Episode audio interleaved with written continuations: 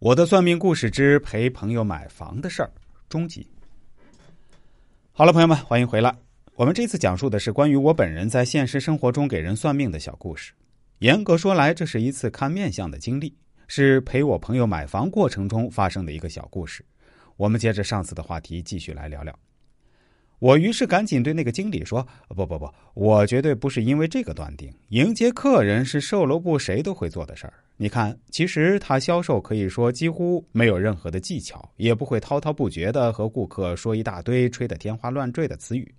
但是恰恰就是这种朴实，最能打动顾客，让顾客在买房的过程中没有压力、没有包袱，往往这时候成交率也是极高的。”他绝对是你们这儿的销售冠军，我可以百分之百的肯定。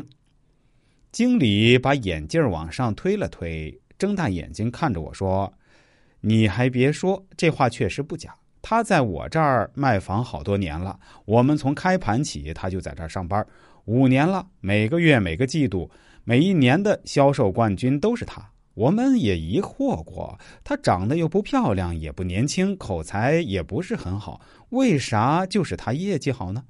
我们几个经理主管私下讨论过，也没看出啥名堂来。今天被你一语点破呀！经理特别有兴致的拉了一个小伙子说：“你帮我看看我们售楼部的小李，他怎么样？他在我们这儿除了小黄，就属他厉害了。”我打量了一下这个小伙子，看上去也就是二十二岁左右。应该才毕业参加工作没多久吧，能有这样的业绩确实不错。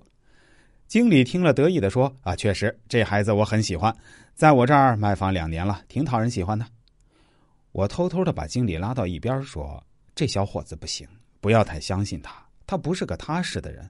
等他真正在这儿站稳了脚，摸清了规则，他绝对会做小动作的。”经理说：“不可能。”这孩子才毕业没多久，很单纯，工作很热情，和同事相处的也很好，对我们领导也是毕恭毕敬的。我不相信。那好，我们加个微信，以后你会相信我今天说的话的。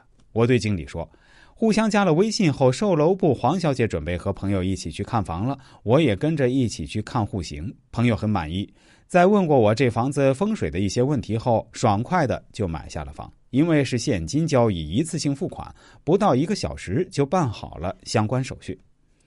好了，朋友们，今天的节目先说到这里，欲知后事如何发展，我们且听下回分解。